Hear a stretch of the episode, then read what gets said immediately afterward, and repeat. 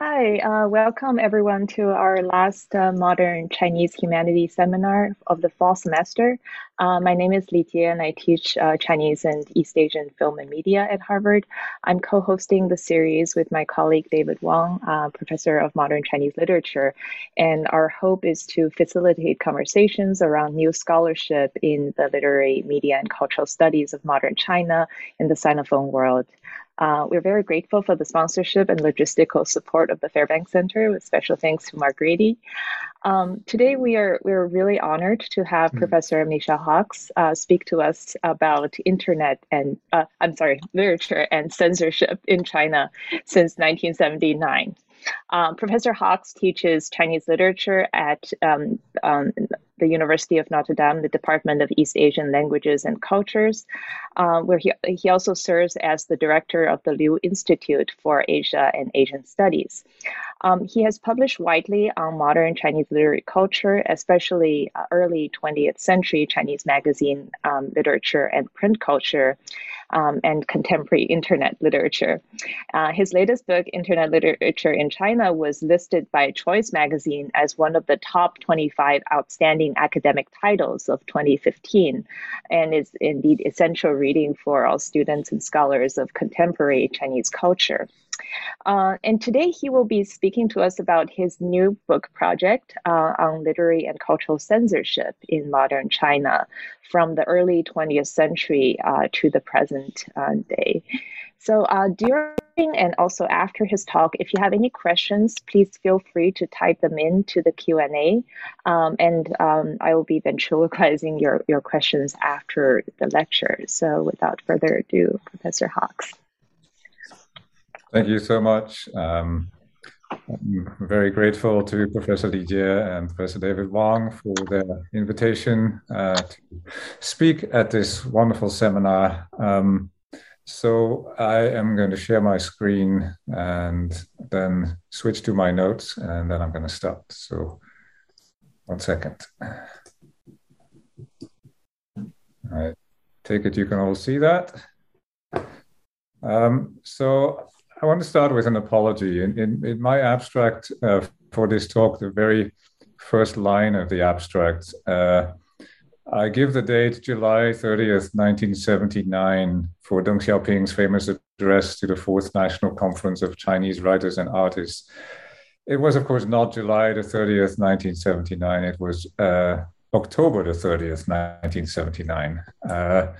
So on October the 30th, 1979, Deng Xiaoping addressed the Fourth National Conference of Chinese Writers and Artists. And here we see him uh, in the People's Daily of the next day. Uh, it's not the picture at the top. That's actually Hua Guofeng uh, meeting Queen Elizabeth in London at Buckingham Palace. Um, but it's the picture at the bottom, uh, the rest of the front page, entirely devoted to the fourth uh, National Conference of Writers and Artists and Deng Xiaoping's speech there. Um, towards the end of his speech, Deng Xiaoping stated to what I presume to be collective sighs of relief that the party's leadership of literature and the arts does not mean issuing orders, nor requiring writers and artists to make themselves subservient to political tasks, unquote. In doing so, he redefined the relationship between CCP ideologues and creative producers, which had become increasingly politicized during the first 30 years of communist rule. He also reintroduced the leader's speech as an important element of cultural policy. In this paper, I shall look at several examples of such speeches by different post Mao leaders indicating how they signal shifts in reform era cultural policy while maintaining the basic consensus about art's relative autonomy from politics as forged by Deng. I'll discuss the content of these speeches alongside an account of the process of dismantling of what Perry Link has called the socialist Chinese literary system. I shall highlight the changes in censorship and control of literary production over the course of the post Mao era, taking as my examples two very famous cases the banning of Jia Pingwa's Fei Du and the banning of Yan Lianke's Wei Renmin Fu or Serve the People. But first, I shall do what almost no scholars of PRC literary censorship have done namely to connect my research to censorship theory.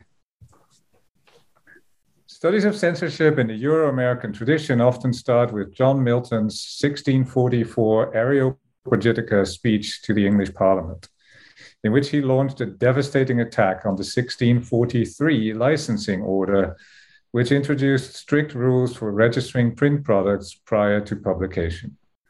Milton famously argued for tolerance with rhetorical flourishes such as this one quote but if all minds cannot be the same, and who thinks that they should be, it is undoubtedly healthier, more far sighted, and more Christian if many are tolerated rather than all compelled.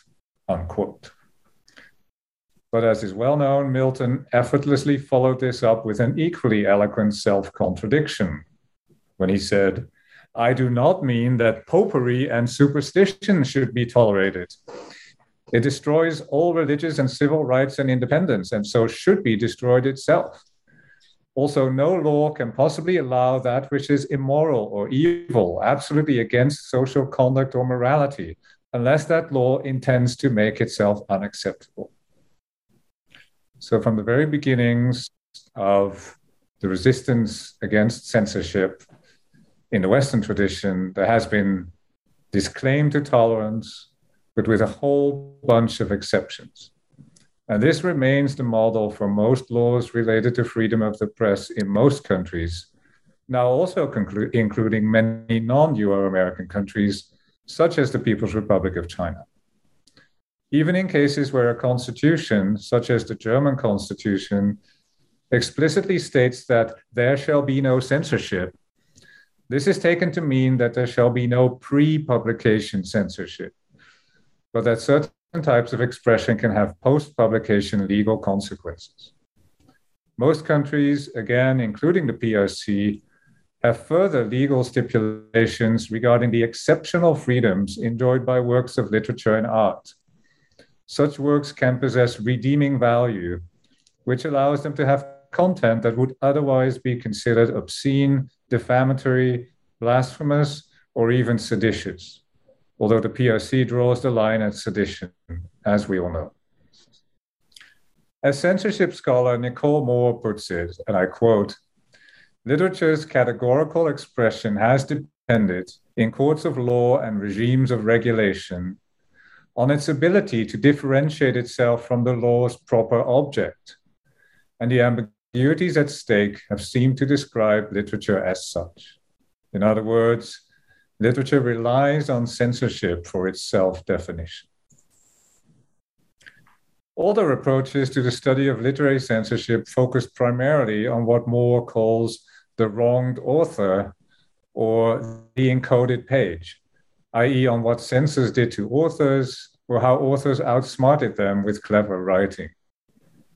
This is still by and large how literary censorship in China is written about, if it is written about at all. Most discussions of censorship in the PRC either fail to discuss literature or refuse to acknowledge that literature is censored by different standards. Censorship in China is deemed always to be political, based on standards and methods that are the same, regardless of what type of text or activity is considered transgressive. As an anonymous reviewer for the National Endowment of the Humanities put it in response to my proposal for a book about censorship of literature in China, quote, I doubt that Professor Hockx' background in literature qualifies him to study Chinese censorship because this is a highly political phenomenon, unquote. Yes, these are sour grapes, but it's a very relevant quote in this context. By denying that Chinese literature can be different from any other kinds of texts when it comes to censorship, such commentators are also implicitly denying that Chinese literature has artistic merit or redeeming value. Its value lies solely in what it can tell us about the political situation in China. This attitude, I would argue, is in itself a form of censorship intended to uphold a mainstream consensus about how China differs from the West and how an authoritarian state cannot possibly produce good literature, i.e., literature that can be judged by aesthetic rather than political values. Now, I'm not saying anything new here yet. Uh, this is all still safe ground, and I'm certainly not the first frustrated sinologist to make these observations. But there's a wider context here. When I say that a certain attitude is in itself a form of censorship, I'm referring not to formal censorship, but to structural censorship, the kind of censorship that is based not on legal codes, but on unspoken rules of social propriety perpetuated by social institutions. It is such an understanding of censorship as embedded in all types of social interaction, characterized as they always are by discursive expressions of power relations, that lies at the core of the modern understanding of the phenomenon, as formulated in the 1990s by an academic movement known as New Censorship Studies. New censorship studies drew much of its inspiration from post structuralist studies of language and power, and often specifically from a truly brilliant article on the topic by the late Pierre Bourdieu, in which he defined censorship as a metaphor for social structures that govern both access to expression and a form of expression imposed on all producers of culture. In a special issue of PMLA published in 1994, the late Michael Holquist, a scholar of Slavic and comparative literature, gave this insight one of its most famous formulations quote, To be for or against censorship as such is to assume a freedom no one has. Censorship is. One can only discriminate among its more and less repressive effects. Unquote. Around that same time, from 1994 to 1995, the series of no fewer than 12 conferences about censorship was held at various universities in California, supported by the American Academy of Arts and Sciences, the Getty Research Institute for the History of Art and the Humanities, and the Humanities Research Institute of the University of California. This large scale and impressive collaborative program on censorship resulted in what is probably the most canonical publication of the new censorship studies the collection Censorship and Silencing Practices of Cultural Regulation, edited by the legal scholar Robert C. Post. The title Censorship and Silencing shows that much of the debate at these conferences revolved around the question of whether or not some sort of distinction ought to be made between what was traditionally seen as censorship and something larger or more subtle that involves silencing people without necessarily making them aware of what is being done to them. One of the most often cited articles in Post's collection is entitled Ruled Out Vocabularies of the Censor, and authored by Judith Butler. Uh, in the article, she offers the term foreclosure for the type of silencing that seems to be the opposite of formal censorship. Certain possibilities for expression appear to be foreclosed to the extent that they can barely be thought or articulated. However, Butler adds what are, in my view, two very important points. First, strict formal censorship and foreclosure are the two extremes on a spectrum that contains a lot of gray area in between. And second, even under extreme censorship regimes, individuals are not mere victims. They are subjects that are being produced by a certain system or institution and as such, they are never just passive. Both these observations seem very relevant to the situation with censorship, especially censorship of literature in the PRC. Much censorship of literature in the PRC takes place in those gray areas, but Western observers often insist on portraying it as located at the extreme of the spectrum. And Chinese authors and other cultural producers are subjects who possess agency rather than hapless victims.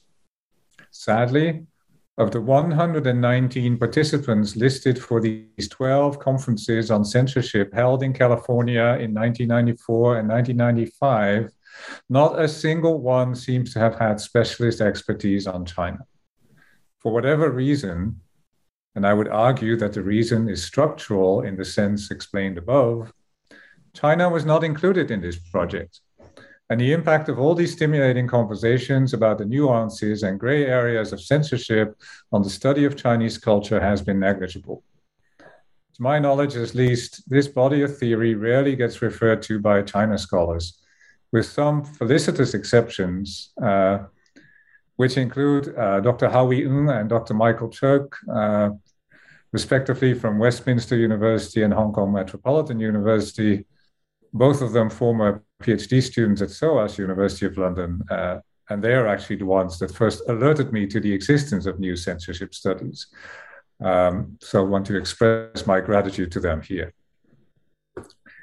To illustrate this situation, here is the result of a Google search for the two terms new censorship studies and Chinese literature. There is only one search result, and that's me so the situation is actually not that bad, and there is some earlier work um, that deserves to be looked at. Uh, I'm going to skip that part of my paper, but I'm just going to give a, a shout out to um, uh, um, Professor Richard Kraus and his book, The Party and the Arty. Uh, in which he makes the very important point that censorship of literature and culture in China is not a case of Godzilla stamping his foot on Bambi. Uh, the censor is not an evil monster, and the writers and cultural producers are not innocent, doe-eyed little dears. Uh, so, um, shout out to to that book. Um, I'm going to remove Bambi and Godzilla now. Um, my recent research has dealt with literature as part of post Mao cultural policy. Bearing in mind Nicole Moore's definition of literature as that which is legally excluded from censorship, Deng Xiaoping's famous 1979 speech helped to foster a consensus about literature as that which is ideologically excluded from politics. But Deng's speech has a lot more content than just that one famous sentence. It is worth taking a closer look at both the text and the context of the speech, since it established a model for later speeches by other leaders and it helps us understand both the continuities and the shifting limitations of literary production in the PRC during the past four decades. I will not comment on the new policies that have been coming down for the last few months, uh, nor on the start of the new era this week. Um, but I'm happy to talk about that in the Q&A. I've, I've, I have been following those developments. I just haven't studied them in detail yet. Um, so Deng Xiaoping's speech uh, was held at uh, the fourth National Conference of Chinese Writers and Artists. Um, the first ever National Conference of Chinese Writers and Artists, uh, or Wendai Hui, as, as it's uh, commonly referred to now in China, was held in July 1949. Um, and we see the front page of the People's Daily here, and in the sort of lower right corner, you see uh, the, the phrase Mao Zedong, 来了, uh, Chairman Mao is here because Mao Zedong unexpectedly appeared on stage at that conference and he gave a very brief speech. Uh, and I'm going to cite that speech in full. Uh, so Mao Zedong said, Comrades, I have come today to welcome you. This conference that you are holding is a good conference. It is a conference that the revolution needs. It is a conference that the people as a whole have been hoping for because the people need you. You are the writers of the people, the artists of the people, the organizers of the people's literary and artistic work. You are of benefit to the revolution, of benefit to the people. We have reason to welcome you because the people need you. Let me say it again we welcome you. And that was the whole speech. Um, and there's something ominous about, you know, a leader coming on stage saying, "Well, I, I welcome you, but you know, only because you're of benefit to the people, right? And maybe one day I will just not welcome you, right?" So, um, two further Wendai Hui meetings were held in 1953 and 1960, and I haven't studied those yet. Uh, and so the fourth one was in 1979. Deng Xiaoping spoke. Uh, and similar to Mao and similar to what would become the standard format for later speeches, he started his speech by expressing his appreciation for all literary and artistic workers. But rather than just welcoming them, he actually uh, assured them of his confidence and trust. He used the word 信赖 in Chinese. Uh, and almost every leader after Deng has also used that same word. in their speeches to these conferences.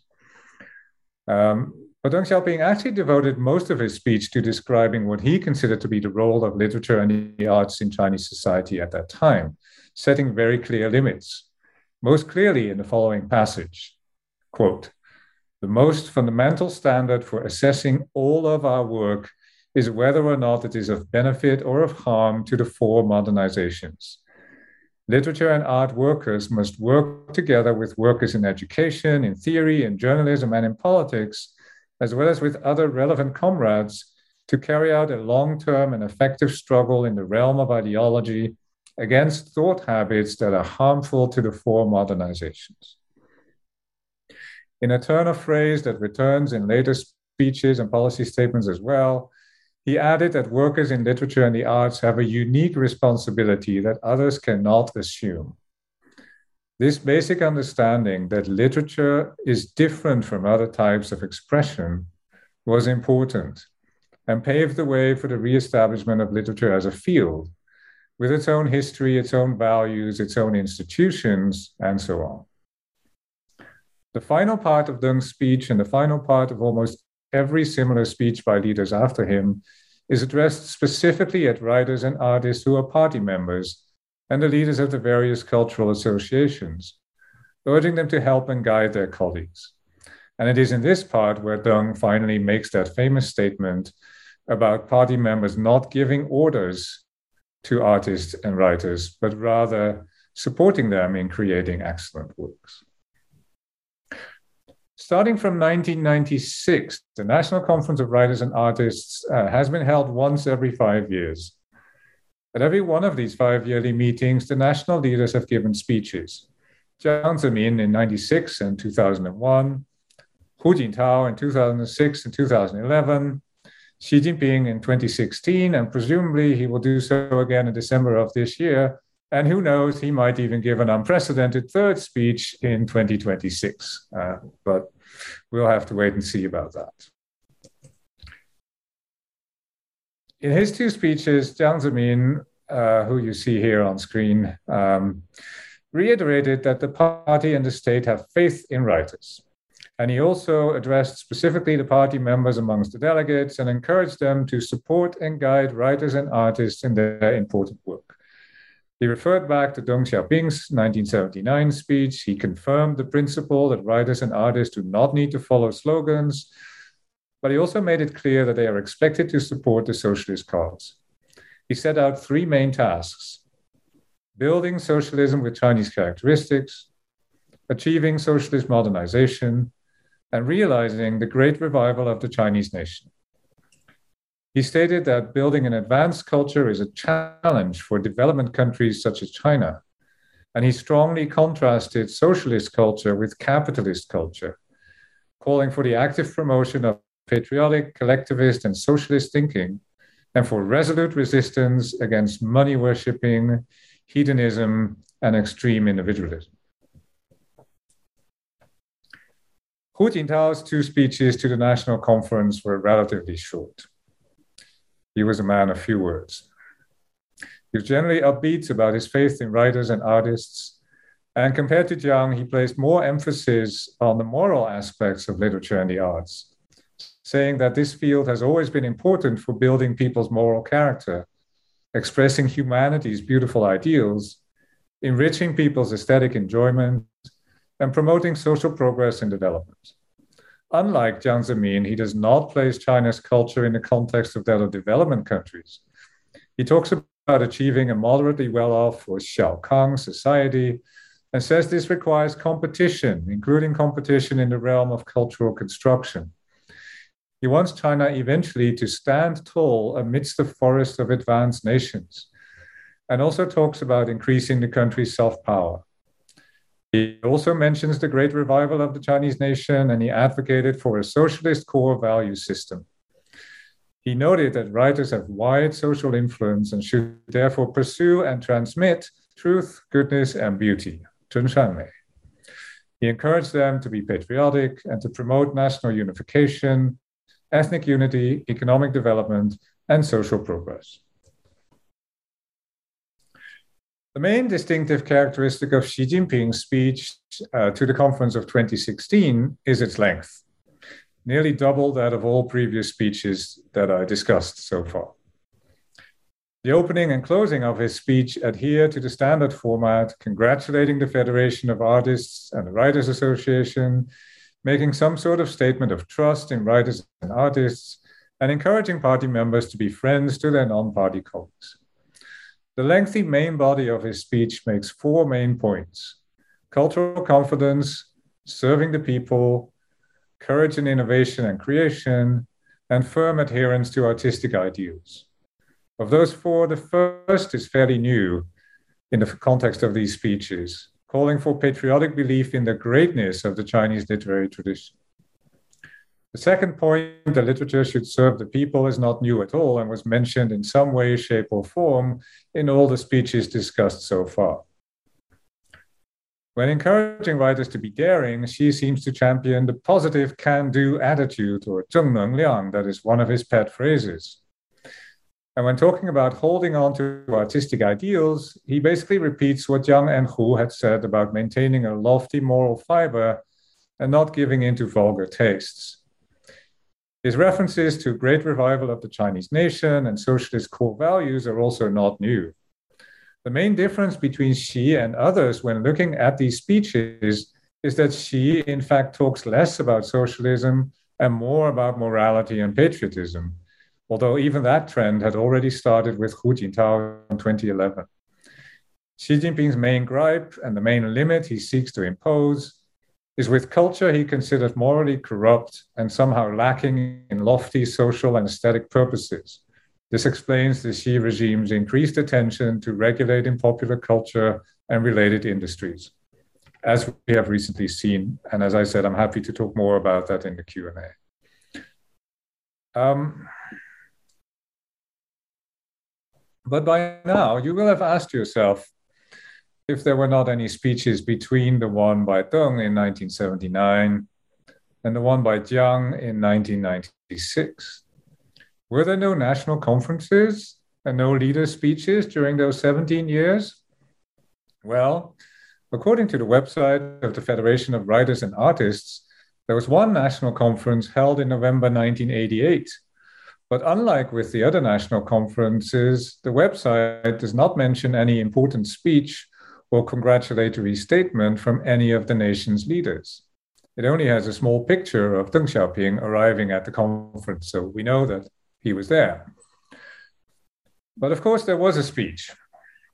And fortunately, the People's Daily database contains the necessary information. In fact, the opening of the fifth National Conference of Writers and Artists, which took place on November the 8th, 1988, was front page news in the next day's edition of the People's Daily. And on that front page, we see pictures of a happy crowd of representatives shaking hands with not one, but two arriving leaders.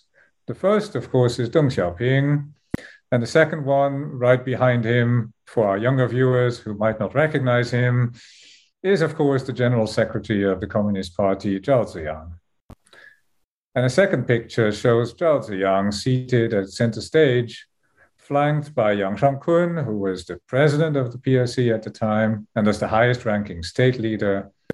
And on the other side, flanked by Hu Qili, uh, who was the standing committee member in charge of propaganda.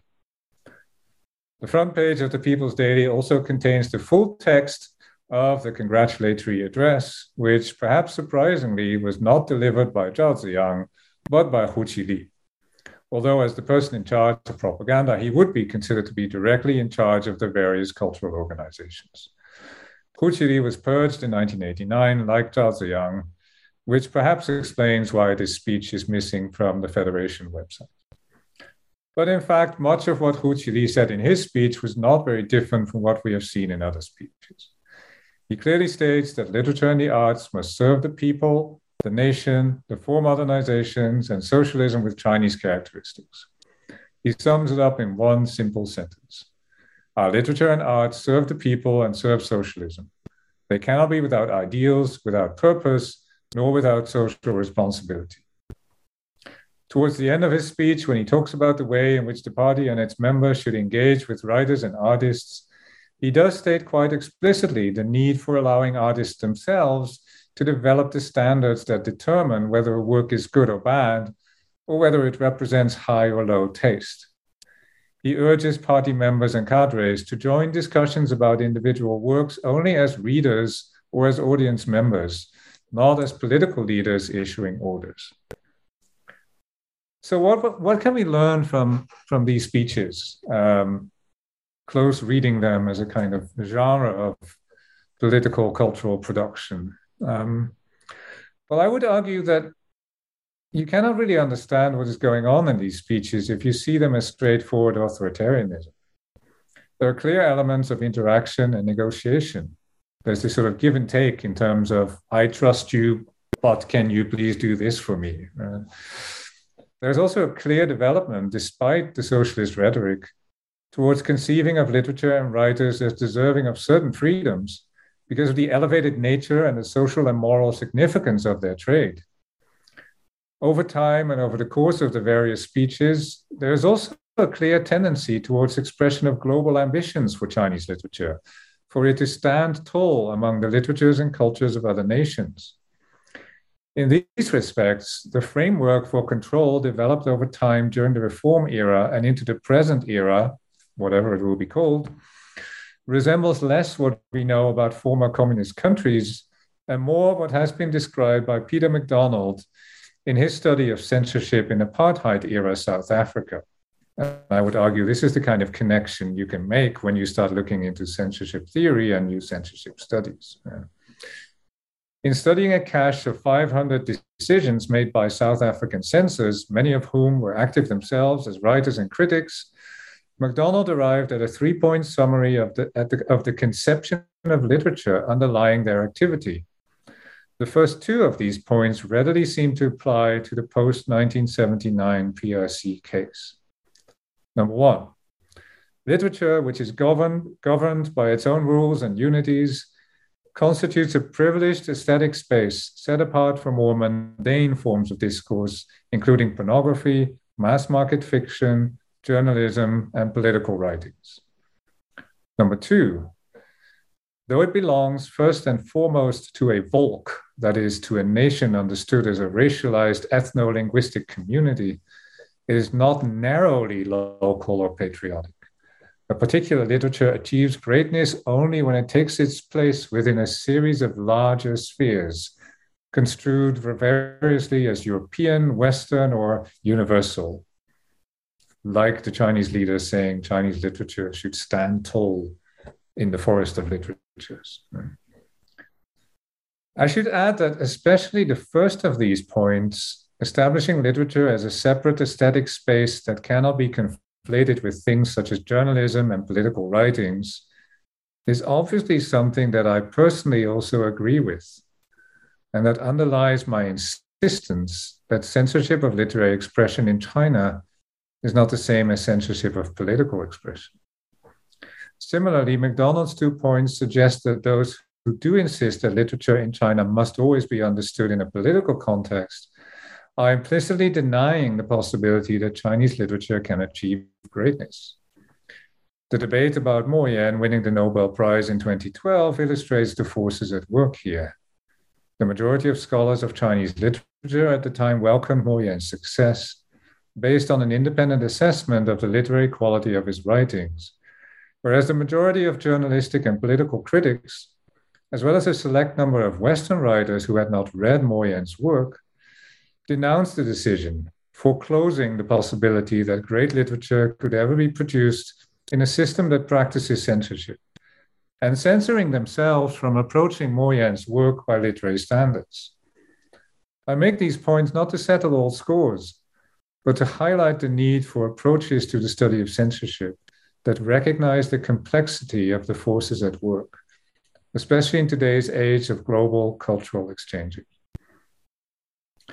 There's one more observation that needs to be made about the leaders' speeches, and that is to do with their context. If Deng Xiaoping and Hu Qili talk much about modernization and reform, and about restoring some measure of freedom to writers and artists, That made sense within a context where the systems for production and distribution of literature, such as the publishing system, were not yet undergoing major changes. And the main issue was to provide access to official channels for writers and artists. If Jiang Zemin showed concern mainly for the potential negative effects of capitalism, this made sense within a context where a cultural industry was emerging that included a large number of private companies, culminating in China's entry into the WTO, which allowed foreign players to enter the market and gave Chinese cultural producers the opportunity to market their work abroad. Towards the end of the Hu Jintao era, and certainly during the Xi Jinping era, the globalization of culture looms large in the background of their speeches.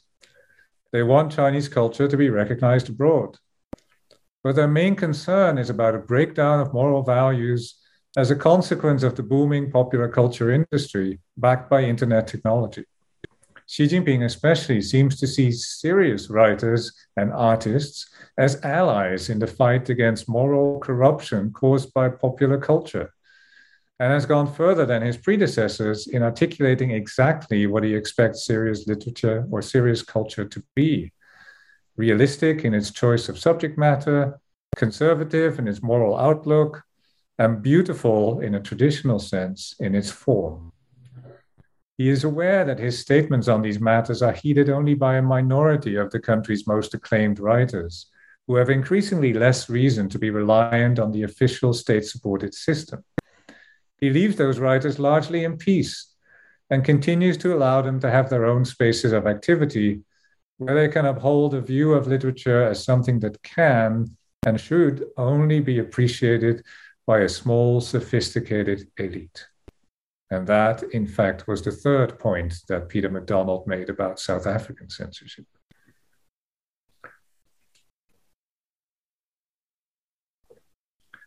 Moving on now to my case studies in the remainder of this presentation, I want to say a few things about two very famous cases of literary censorship, one from the Jiang Zemin era and one from the Hu Jintao era which I believe illustrates some of the points I have made about the literary sphere during those two periods.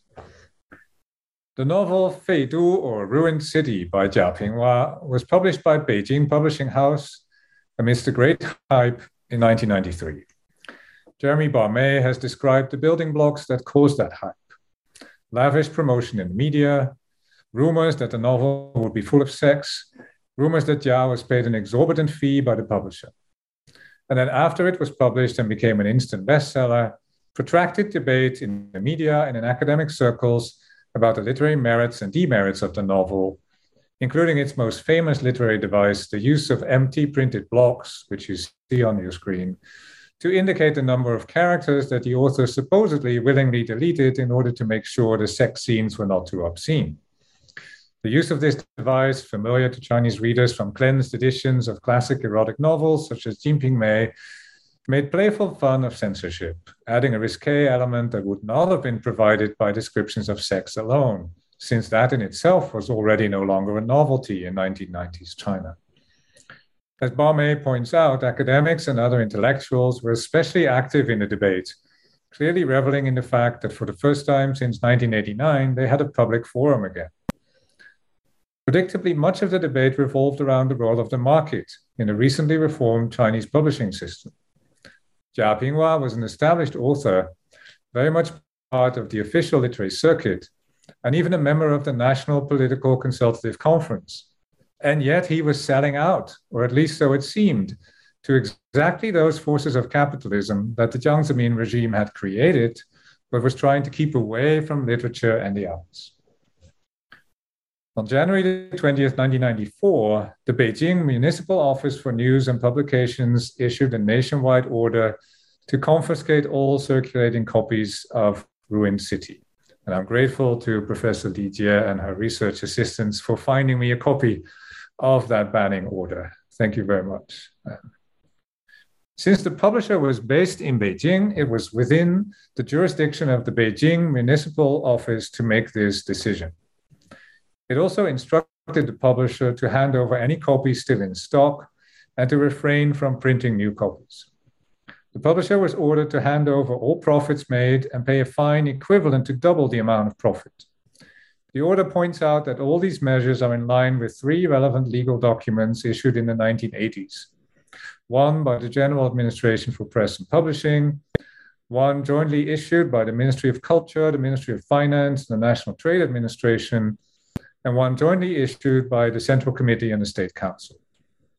Taken together, these three legal documents supported the case for A, considering the book obscene, B, for a local government to issue a nationwide ban, and C, for the specific financial penalty to be imposed.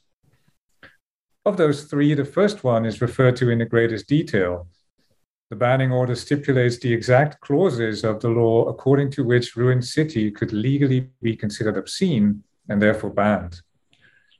Upon inspection, it appears that these legal clauses are part of obscenity legislation introduced to China in the late 1980s. Like obscenity legislation in other countries, the regulations in question provide some detail as to what type of description of sexual activity counts as obscene. It also explains the principle of social harm, linking obscenity to potential harm caused especially to young readers. And in this sense, it is reminiscent of the Hicklin test, which formed the basis of US and UK obscenity legislation well into the 1950s. These principles are referred to in the banning order of Ruined City. Interestingly, the banning order also singles out the device of using empty blocks to indicate words that were removed, stating that this was merely a gimmick to attract even more attention to the lewd content. And although I don't support the censorship, I do believe that this judgment is absolutely spot on. The one thing that the banning order does not explicitly state, even though the relevant legal provisions would have expected it, is whether or not Ruined City can be considered to have literary value, since possessing such value would have legally excluded it from the category of obscenity. As always with this type of legislation, as we have seen in our discussion of due censorship theory, the decision to label a work as obscene automatically means withdrawing it from the realm of literature. None of this affected Jia Pingwa personally.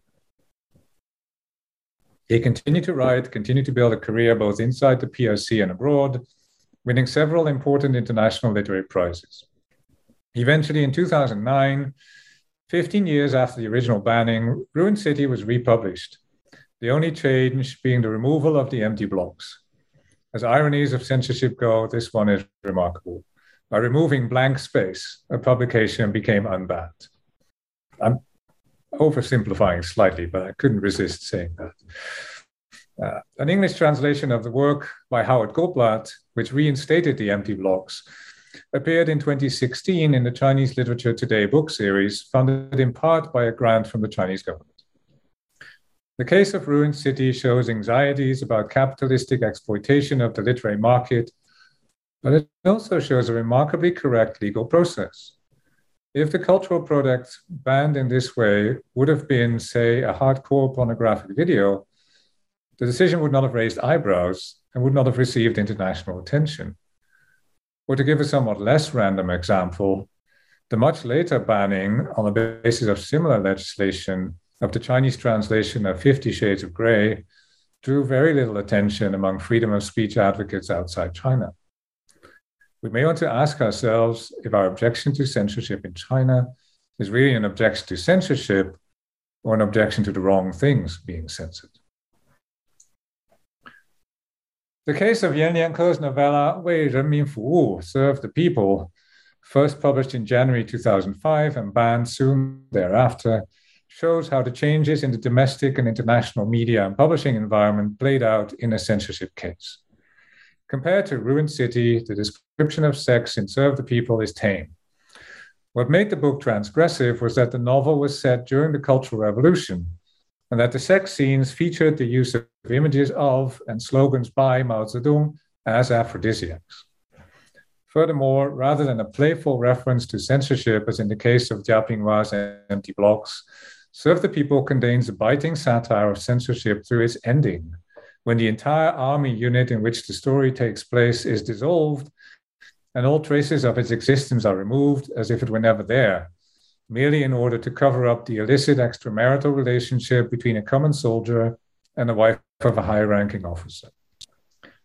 Like Jia Pingwa, Yan Lianke was already an established and indeed a prize winning author prior to writing Serve the People.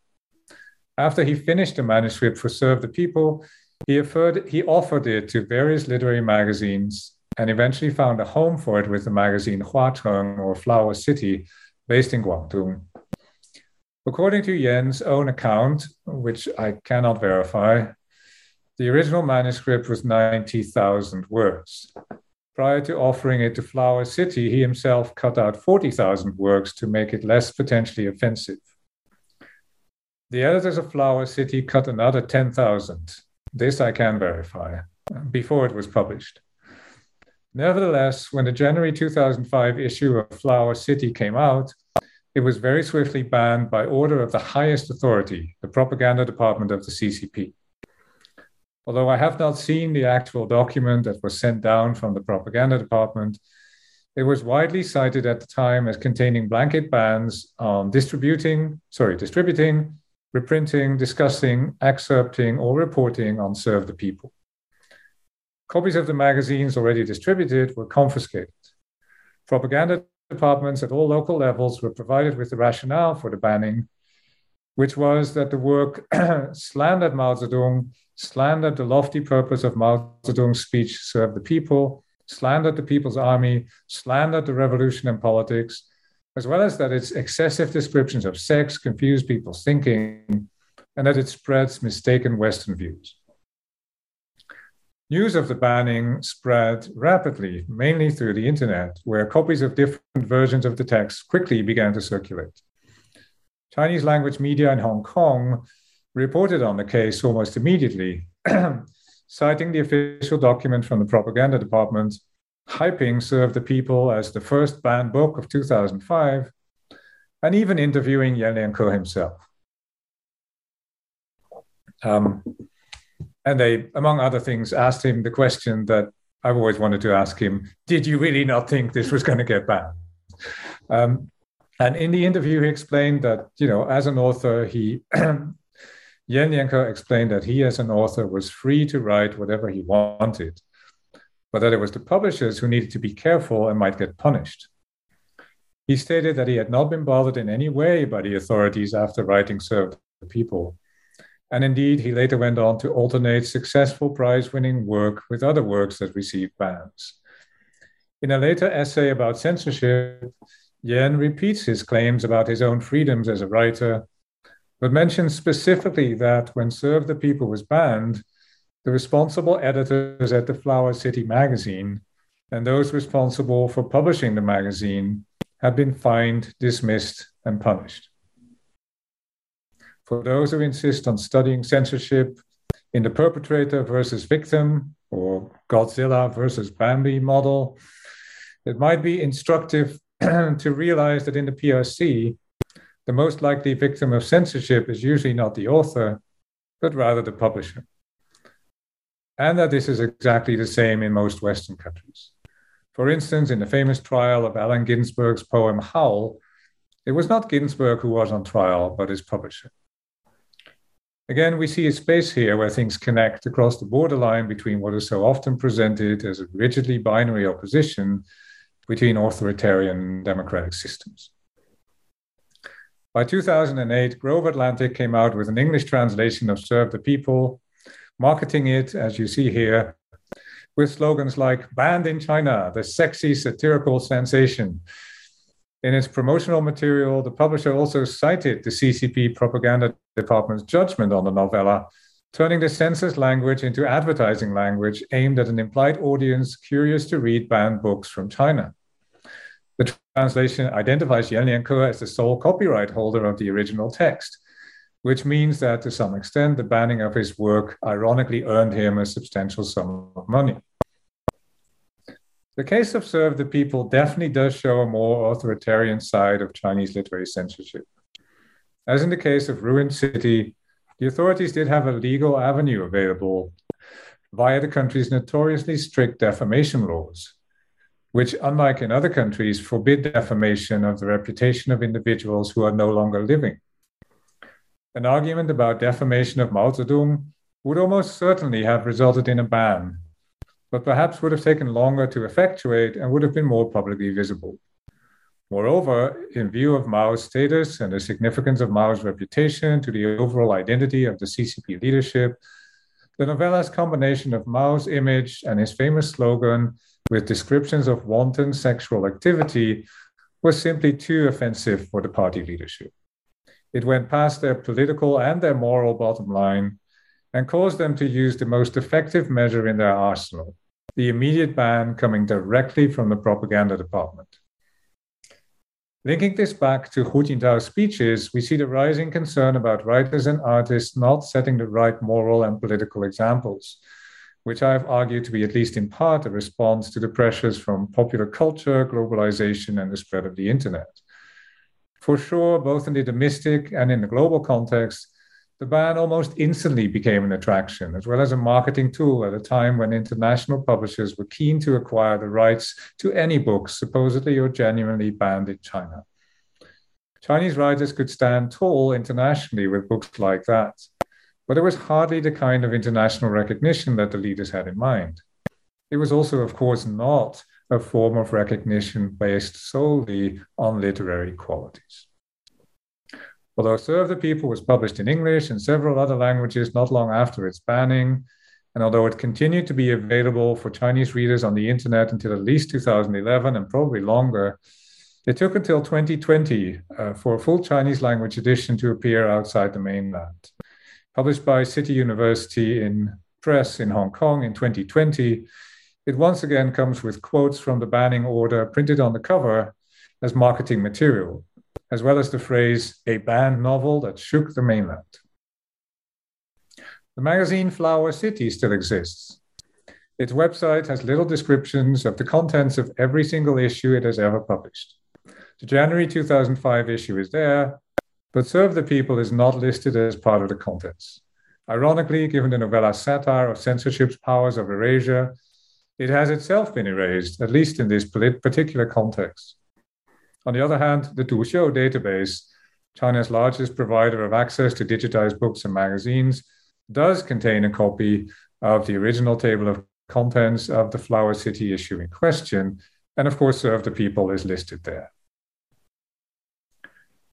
In conclusion, the banning of Ruined City is certainly not your average obscenity case. And the banning of serve the people is definitely not your average defamation. Nor are the various leaders' speeches I have discussed typical examples of cultural policymaking. Yet, what I hope to have shown with this exercise, which is still a work in progress, is that at the very least, the censorship of literature in reform era China has characteristics that connect it to research done on censorship, cultural policy, and publishing laws in other parts of the world. Moreover, the behaviors associated with observations of Chinese censorship in the Western world show plenty of evidence of structural censorship, of community pressures foreclosing attempts to bring Chinese literature into productive debates about the massive gray area of cultural control that encompasses all that we do, regardless of whether or not we live under authoritarian rule. At the very least, we should be able to discuss these ideas rather than allow them to continue to be silenced. Thank you very much. Thank you so much. Uh, thank you for that really illuminating and nuanced talks that also challenges a lot of conventional wisdoms about uh, Chinese censorship.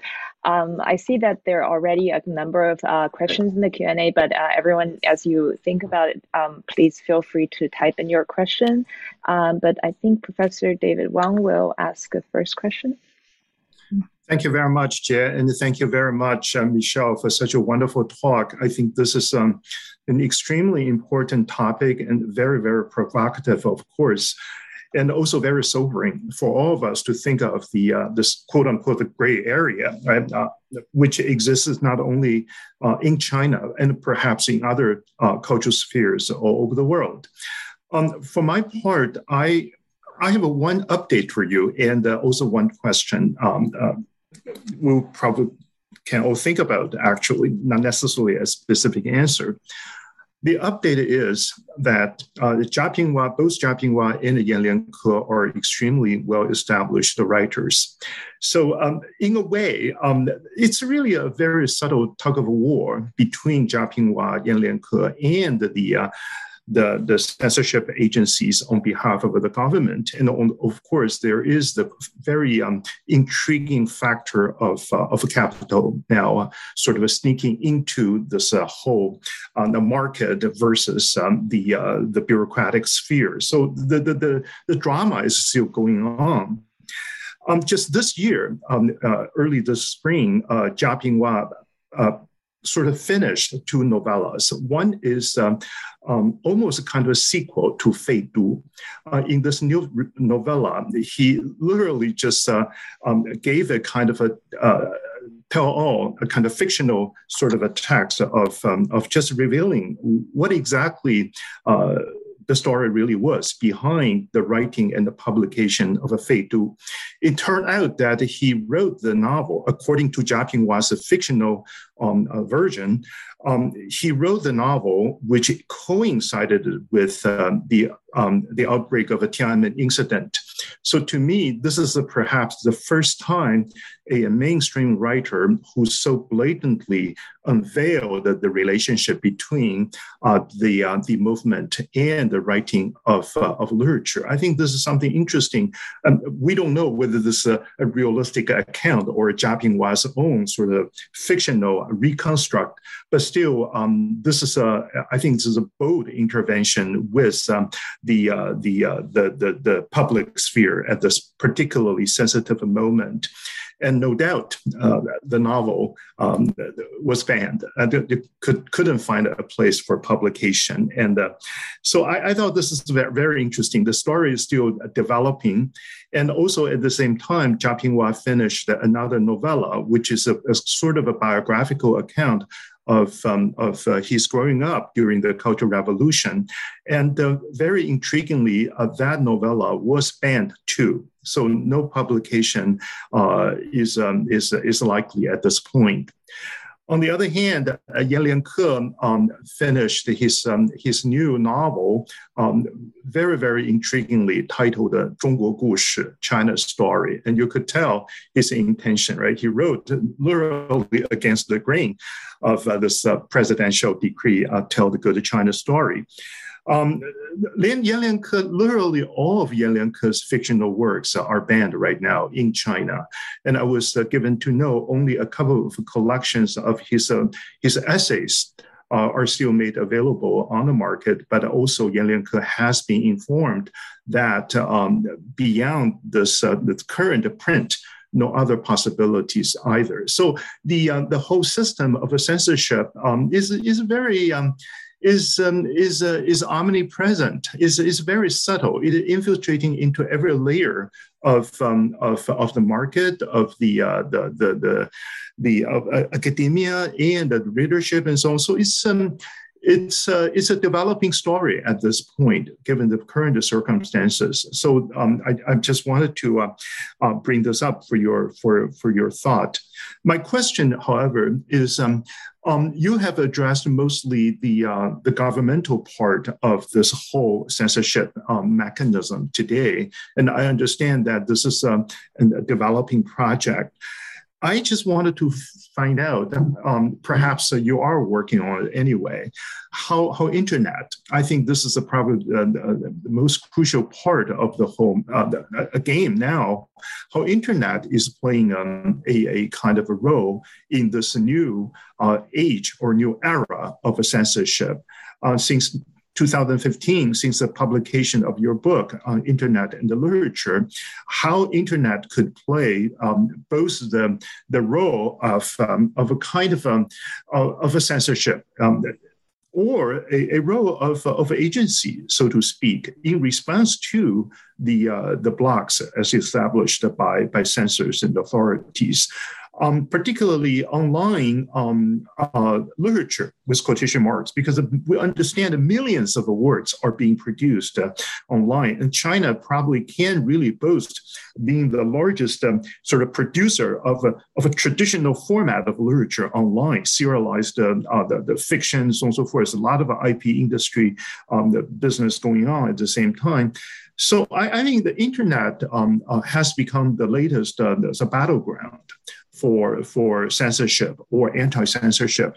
So um, uh, maybe you could share some of your insight um, uh, with us on this matter. Thank you.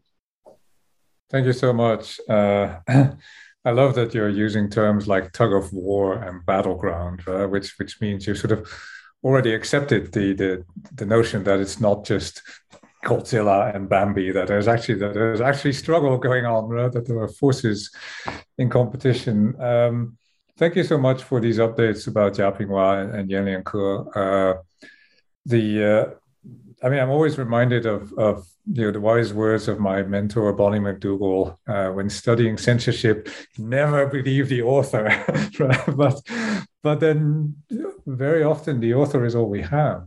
Uh, because it's you know it's so hard to find other material substantiating these censorship cases, especially ones uh, that refer to print culture. It's internet is a different question. I'll come to that in a minute. Uh, Yan Lianke has written a lot about censorship, uh, not just of his own work, but but in general. And, and you know, and some of what he writes is is very perceptive, and and and other things I, I feel the need to want to verify, but but I can't. Um, but you know, there's there's no doubt that you know the the pattern he was in, where he was alternating prize-winning novels in China with banned novels that found an audience. I, I think that p- pattern has come to an end, and he is, uh, as you say, it's very difficult for him to study to to publish fiction at the moment. Uh, his books are still in libraries; they're, they're still being studied by academics, but um, but yeah, he, he's having a very difficult time at the moment. Uh, Jia Pingwa, that's that's that's really interesting, and I want to know more about that that case. Uh, so thank you, thank you very much for that. Um, again, it's nice to have the author telling us the story behind the censorship, but uh, I'd love to hear from other people as well. And um, as for your question about online literature, um, Yes, there's a massive amount of literature being published online in China on a daily basis. Uh, most of it is uh, popular genre fiction. Uh, and like most popular culture, uh, that's come under a lot of scrutiny uh, from the uh, from the authorities um, for mainly for perceived lacking of sort of moral decency. Uh, which sometimes is, is defined in a very conservative way. Uh, I've, elsewhere, I've sort of compared it to sort of you know 1950s American popular culture, which is sort of you know very conservative, especially gender roles, very conservative, no sex, etc.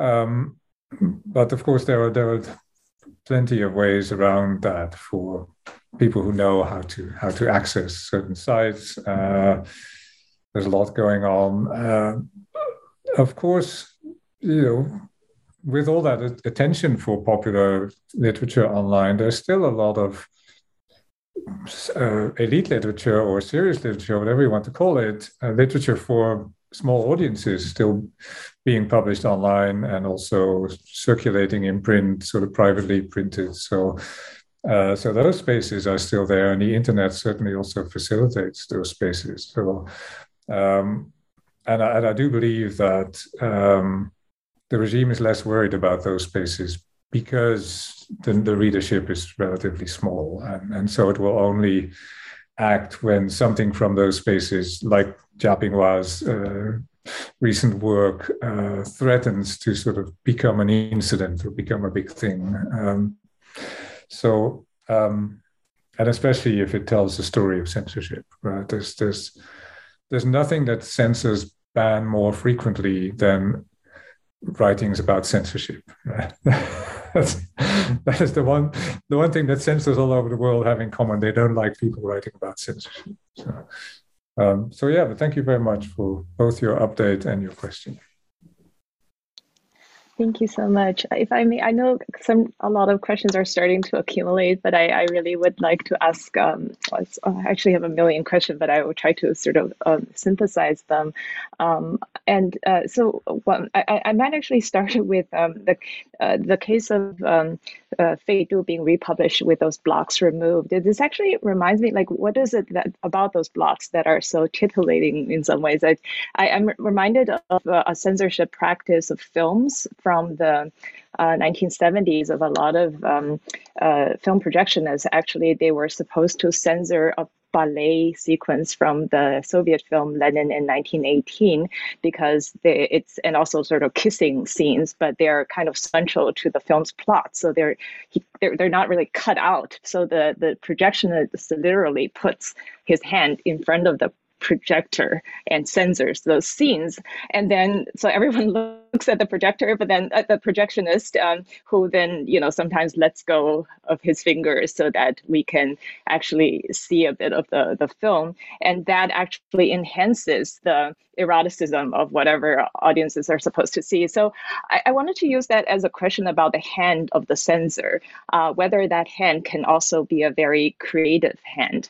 Um, also, particularly the relationship between um, censorship and creativity. You met, mentioned Mo Yan at some point, and I know that he stirred up quite a lot of controversy in Stockholm when he was accepting his Nobel Prize, and then said in some kind of um, press conference, I think this is 2012, when he he compared censorship to airport security, and it's somehow necessary.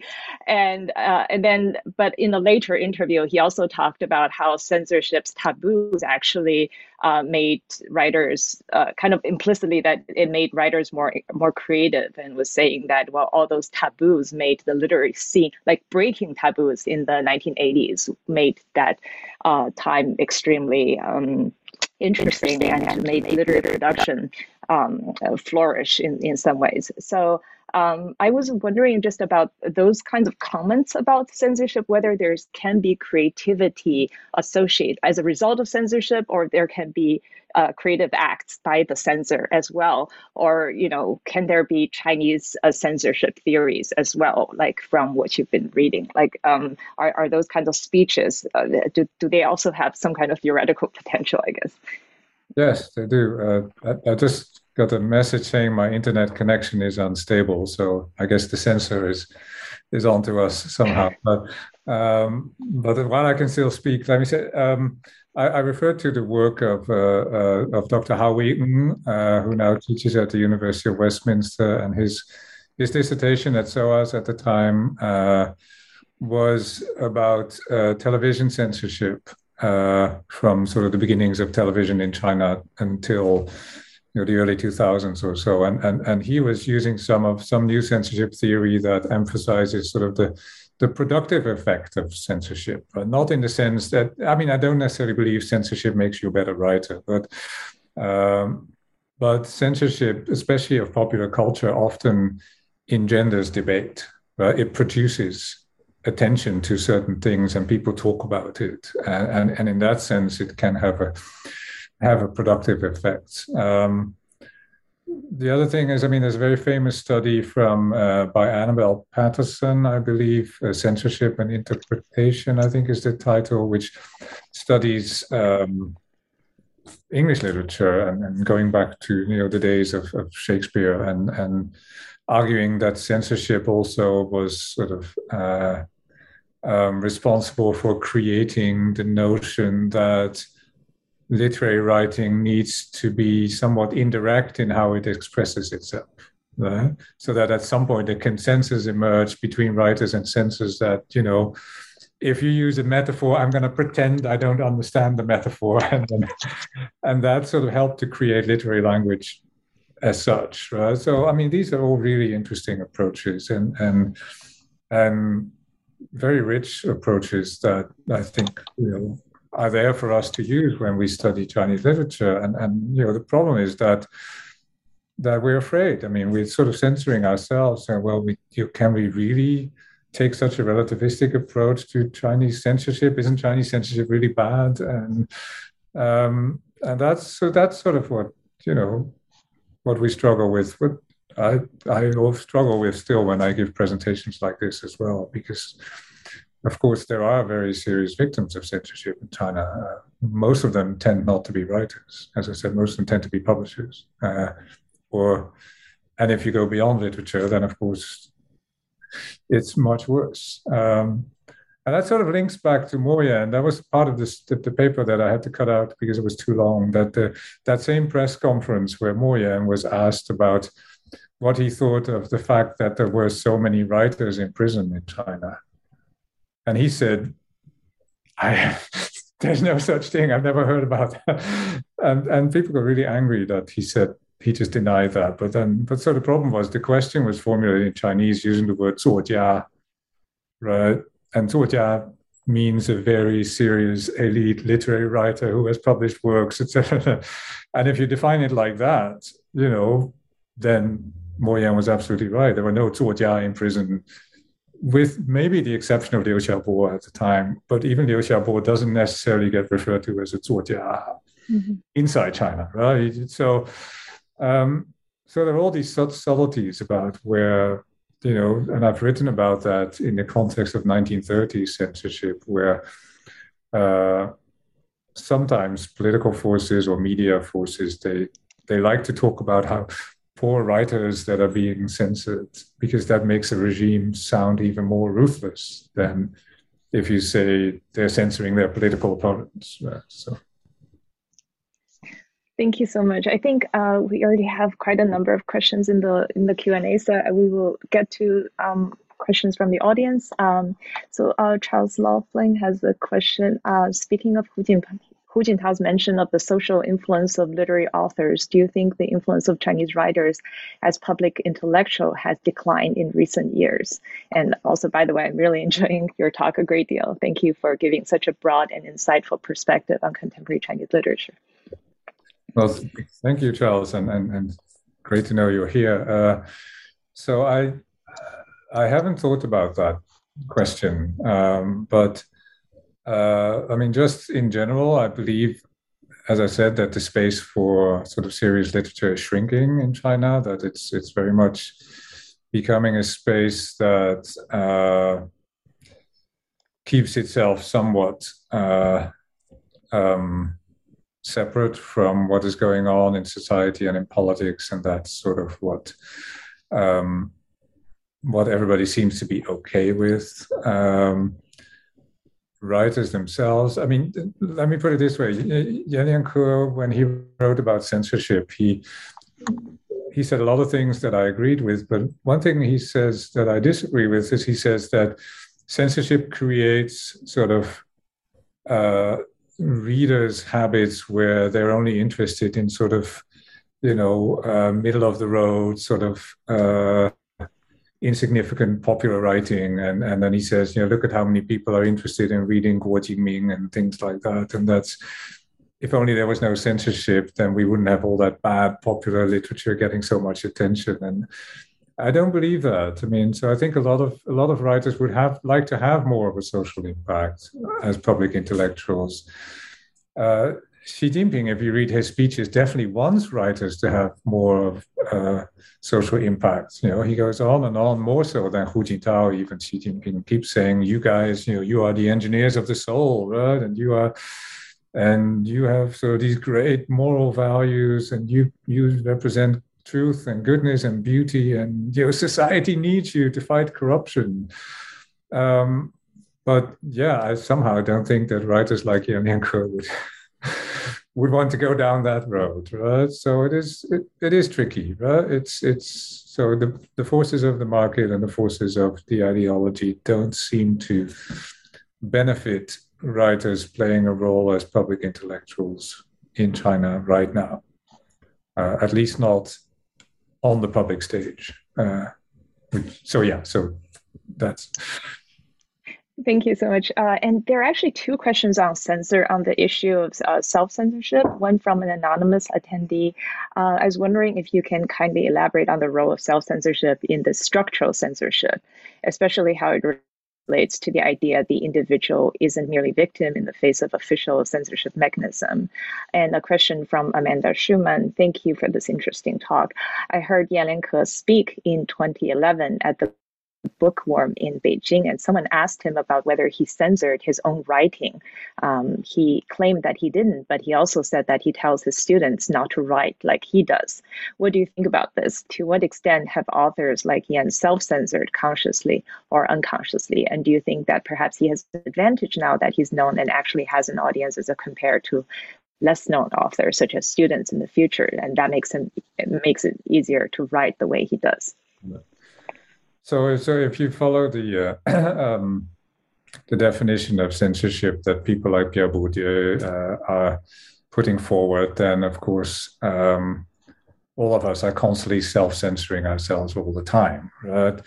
To the to the extent that there is no such thing as absolute freedom of expression. It's it's, it's there's always a restriction within whatever context on, on what you can say, right? So that's so in that sense either there is no self censorship or, or, or, all censorship is, is self censorship. Right? Self censorship is a really tricky term. Um, you know, and, and I always ask my students to imagine, you know, as a thought experiment, imagine you know two novels that are completely identical for whatever reason. You're written by two different authors, right?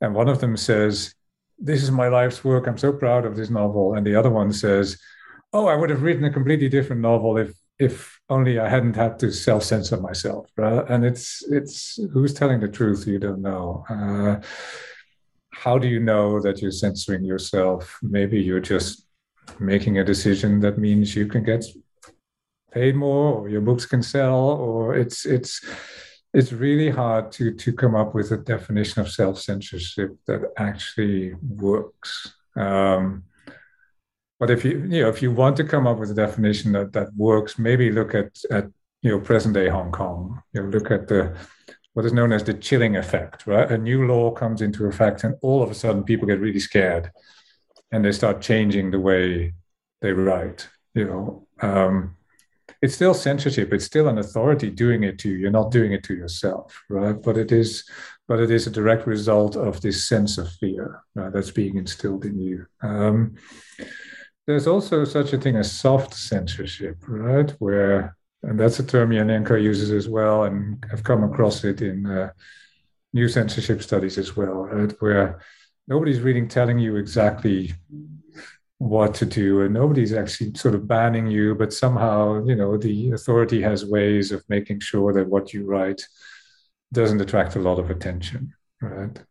Um, so a lot of things don't even need to be banned, or uh, take the example of social media, right? So you don't ban actual social media posts, you, de- you ban search terms, right? And then the likelihood that people can find those those offensive uh, or dissident posts is reduced to such a large extent that you know it doesn't matter that they're still there. Right? So um, as for what Yan Lianke said about the way he writes and, and the way he's not telling his students to write, um, I think that makes perfect sense. Uh, and again, that is something that uh, applies in all kinds of contexts. Um, I think all of us as professors also sometimes tell our students not to work on certain topics or not to write in certain ways about certain things because we worry about their careers. Uh, and then as soon as we have tenure, it's like, okay, now I'm just going to write whatever I want. um, so, I mean, that's so that's not necessarily that unusual. Um, but yeah, I mean, Yan has has repeatedly stated that he does not feel that as a writer he is being restricted in his writing. But the question is, can it be published? Um, and that decision, and it doesn't even have to be a formal ban. It can just be that an editor just feels that, or a publisher feels that you know it's not the right moment, or well, I can publish it, but remove the following five chapters. And it's, I mean, there are all kinds of ways of making sure that things don't appear. Yeah, thank you. Actually, on the note of like banning search terms and also following up on Professor Wang's question about internet, uh, uh, um, Chen Yedong, a graduate student um, here, is asked, um, I have a question about censorship technology. As OCR and automatic keyword extraction have become normal practices of censorship uh, for any form of writing on the internet, what's the position of technology in the logic of censorship in China today? Um, and if I may sort of connect, although this may be asking something different. But I'm interested in um, uh, a question from um, Ahmed Neufeld saying, have you found clever and innovative ways the writers use to circumvent some of the censorship? Uh, so I, I, think together the question is like, does technology make censorship more powerful or does it actually make um, writers more, um, it provides writers more agency to circumvent censorship? So I mean, a, a, lot of the, I mean, there's a lot more of this happening outside the literary sphere, right? So I'm, I am trying to sort of to keep my project as much as possible focused on the literary sphere, in part because I do want to make that argument that censorship of literature in China is not necessarily the same as censorship of other things, and also that there are certain things about literature and censorship that you come across in, in other countries as well, and that deserve to be studied in comparison, right? But um, but yeah, having said all that, of course, there's a huge potential in in uh, tracking people and their expression online. Uh, I mean, ironically, China has, uh, according to the experts, uh, which I'm not, China has just issued a, a really uh, good data protection legal framework that is far ahead of the US and, and the EU and any other any other countries. Right? So uh, it doesn't necessarily provide protection for political dissidents, but it certainly provides protection for privacy online in, in many areas that are not yet protected here. So um, so that is, and again, that's something that we're not supposed to say, but it's actually true, right? Um, in terms of writers um, doing really clever things to get around the censorship, but I haven't really studied that. That's sort of more of the conventional way of studying censorship is is look at you know what's being done to the author or what the author is trying to do to sort of get published anyway. Um, I've I've never been as you both know much of a text scholar, right? I tend to sort of look at all the people that are involved in in these various processes. But uh, um, I mean, online, I think it's it's it's it's getting harder. Uh, it's it's getting harder to. Uh, of course, you could still, you know, intentionally miswrite words or add in, you know, hyphens or asterisks or put the text in an image, but even that is not necessarily going to help you put it upside down. I mean, there, there are all kinds of ways. Um, I do believe that in the end, what it comes down to is that is that whatever the artificial intelligence finds still has to be looked at by people to decide whether. I mean, in that sense, it's it's no different from sort of you know Facebook content moderation. I mean, they're just people who sit there behind a computer looking at things that have been identified by the filters as potentially problematic and they have about three seconds to decide you know remove don't remove remove don't remove. i mean that that's a lot of it is still based on human labor like that and it's it's similar in china and um, so part of the challenge and that's why i envy people like peter McDonald uh,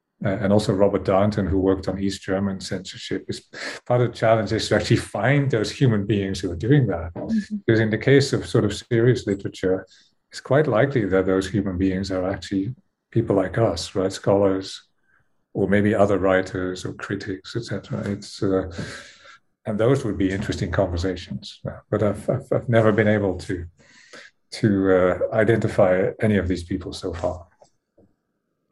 Thank you. Um, uh, another question from a, a PhD student, uh, Hans Christoph um, thank you for the excellent talk. Uh, Butler's concept of foreclosure is really interesting.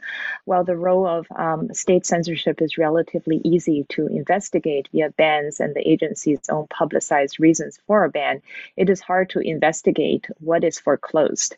What do you have? Uh, do you have any thoughts about how to execute this kind of history of absence when it comes to what is foreclosed in the PRC literary world?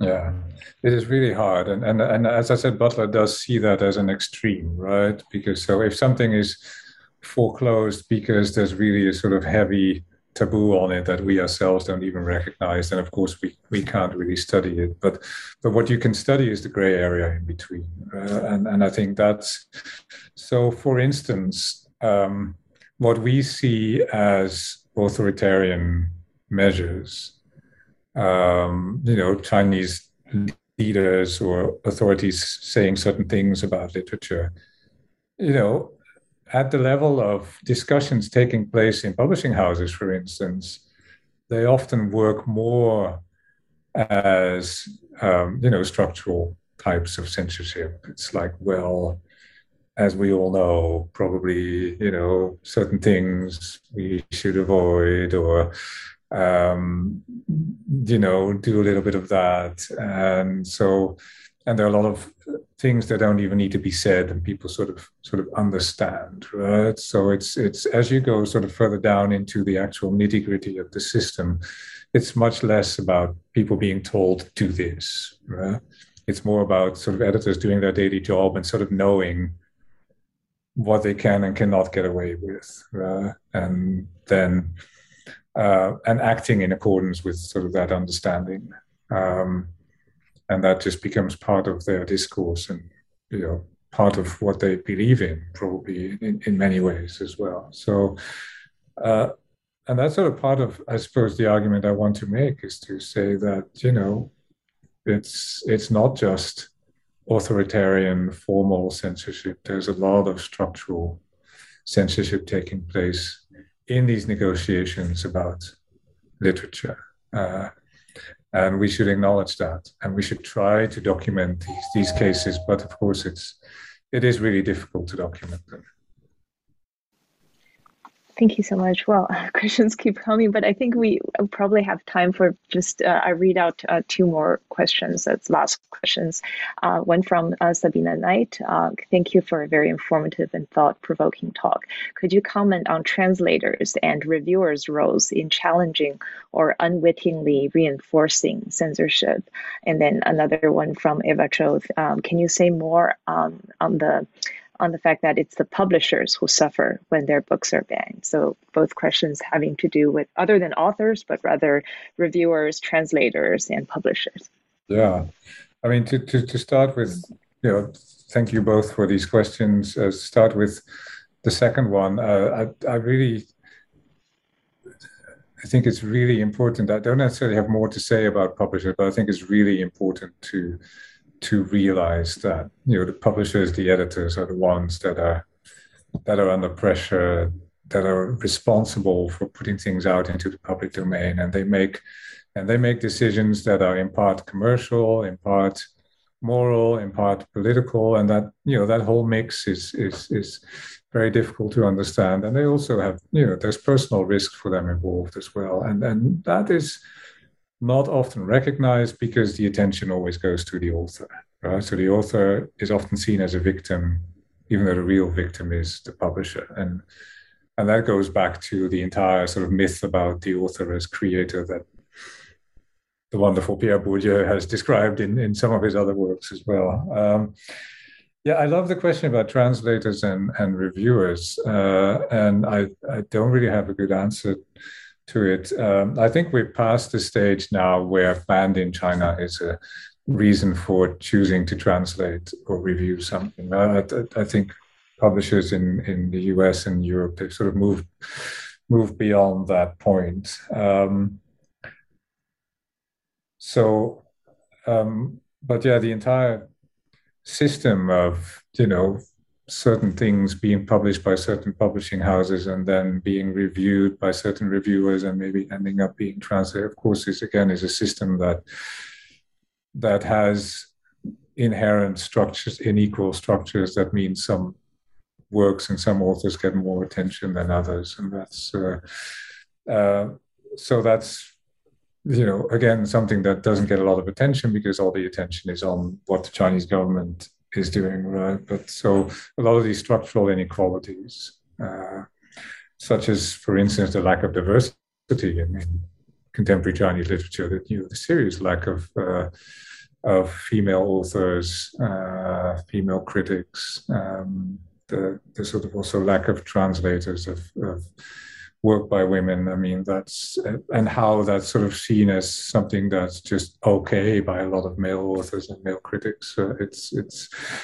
Um, I don't think enough is being written about that, uh, and so um, I mean, you can't blame everything on the Chinese government. And when you, when you start looking at these these structures of inequality, uh, then you're delving into long-standing social and moral uh, habits and um, conventions that you know that deserve to be studied, rather than transplaced onto uh, the government. Thank you so much for this. Yeah, and on that very sobering note, I I think um, I'm probably not speaking for my just for myself when I say we probably won't be thinking about Chinese censorship in quite the same way. And also, thank you to everyone for tuning in. We had a really lively Q and A, and uh, um, yeah, and thank you again to Professor Hockx for for this illuminating lecture. Thank you very much. Thank you. Bye.